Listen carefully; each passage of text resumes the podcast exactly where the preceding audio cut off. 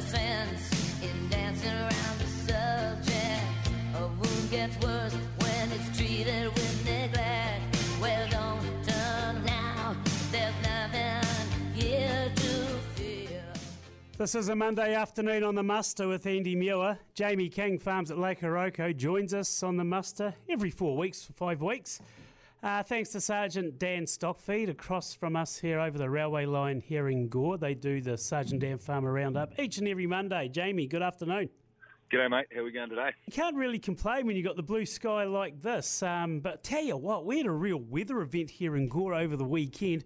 We shot away for the day on Saturday, came back thinking, oh, beautiful blue skies, coming back down through into the province. Gore's had like two inches of rain and a blooming flash flood in places. Yeah, I did. Someone did hear the fire brigade were out pumping a bit of wood around over over those ways. Um, but yeah, well, so we missed it all really. Oh, we had the grey gloomy, but we got off relatively scot free from that. Um, but no, you're right. It's a beautiful day, and I think the long range 16 days looks pretty sharp too. It's a big high, so we'll uh, take it while we can. Grass will be loving this, so Soil temperatures will be looking pretty good, I'd imagine, and just needs a bit of big yellow to get things kick, kicking along. Yeah, that's right. Yeah, no, we're flat out getting stuff sun and ground conditions are really good at the moment, and like our feet will sort of start to head the other way, which is good. Starting to look for more uh, big cattle to tidy up some new paddocks. So all in all, pretty good. Yeah, we just won't talk about what we're going to get paid this season. Bit of seed top coming in the paddocks already. A little bit, mate, a little bit, but uh, not too bad. Um, yeah, we'll just, just yeah, the next month will be the looking part, just trying to get some, uh, get a few legumes in there to keep some lambs stringing along. But um, no, we're not. Yeah, we're not too bad. It's we've been quite cold, Andy. We've probably been a lot later this year. On that note, there's still snow on the mountains, so until it disappears completely, um, we'll still be getting the old sneaky, sneaky frost. I'd say, like we did this morning. Yeah, you had quite a good frost today, didn't you? Yeah, no, it was a ripper, mate. There, oh, about six, quarter past six. I couldn't believe my eyes when I put the jug on and looked outside. I went, "Oh, crikey!" It's a bit late in the year for that, but um, yeah. And then I had my good lady squawking at me about the poor veggie garden or something. So, Oh, you didn't lose your We'll wait and veggies, did you? oh, I have no idea, mate. I'm, I'm too scared to poke my head in there and have a look. That's the problem, though, isn't it? Doing the veggie patch, just praying like how that you're not going to lose it to the old frost. That's that's the biggest concern this time of year for a lot of people.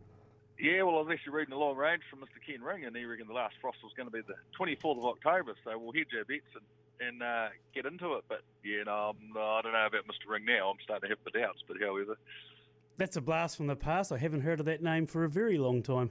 yeah, he pops up every now and then. It's quite interesting reading the old almanacs. But yeah, no, I don't know. It is what it is. It's just uh, always changes and just make the most of it while it's here. So you got through tailing and everything pretty good? Uh, yeah, the balance size about halfway. I think it's still, you know, just over 3,000, I think. And the, the boys are back in later this week, I think, to finish the rest off, the sort of later ones. Um, yeah, and so far, drops looking pretty good. We probably didn't have the lambs and the ewes to start with, so we're not going to be breaking any records.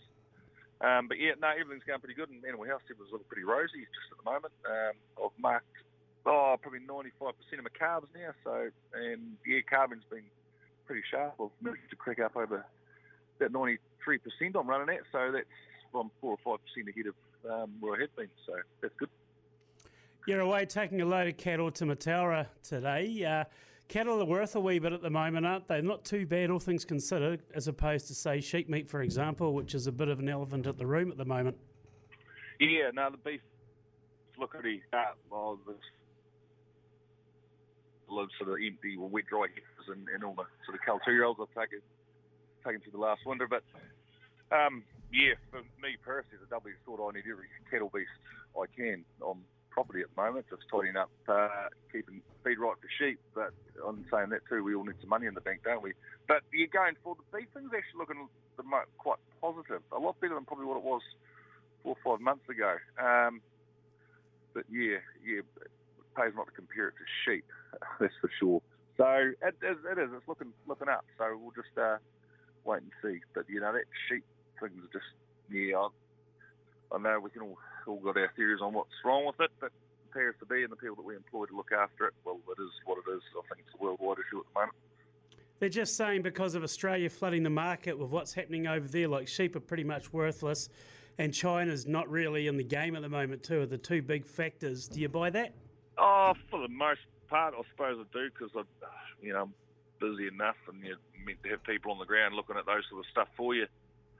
So it's definitely got a big part of it. Um, you know, and, and that infamous the COVID hangover is what we've all been told. Um, yeah, I, it'll come right one day, Andy. Um, just self through You there's always downturns. There's always upturns in there. So. So, what's your wish regarding red meat looking ahead? Because we talk about the prices that it is at the moment, and it isn't flash, absolutely.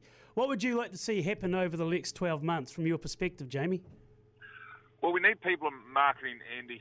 The world's a fickle place now, very different. Um, we've, we've, got a uh, certain president at the moment. Elections are coming up. Um, I think there's a big opportunity here for a bit of board succession.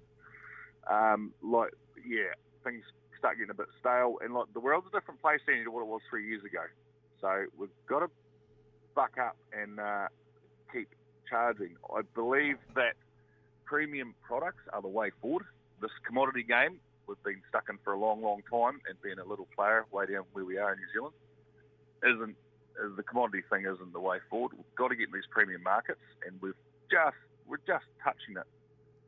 Um, you know, just to stay current and, and actually make this red meat viable. Um, I believe the red meat sector that there's a big gap. We need a farmer-owned cooperative in the country to keep everybody honest and on their feet. Because if we're all offshore Andy, owned, we'll get run to the ground and squashed like a big pimple. Do you think a free trade agreement with likes of India, the government should be putting that on the priority list, as we're being led to believe? Yeah, which government, mate? Have we, have we got one yet?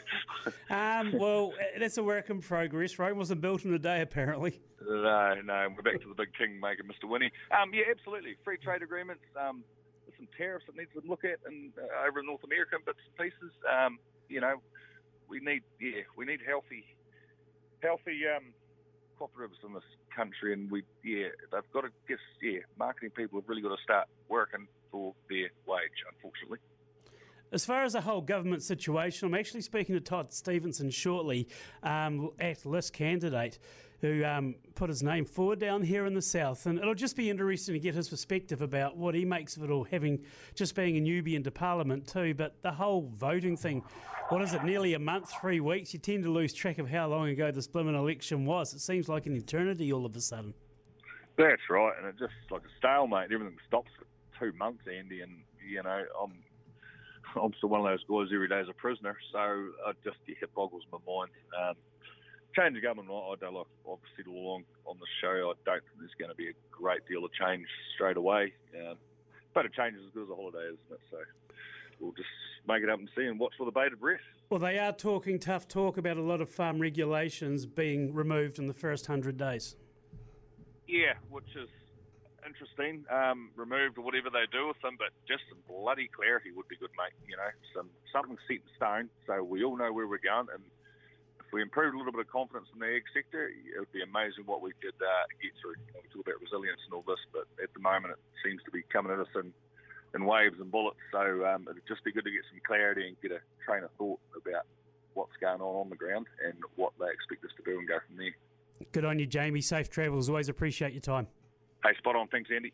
Jamie King and the Sergeant Dan Farmer Roundup. Thanks to Sergeant Dan Stockfeed here in Gore.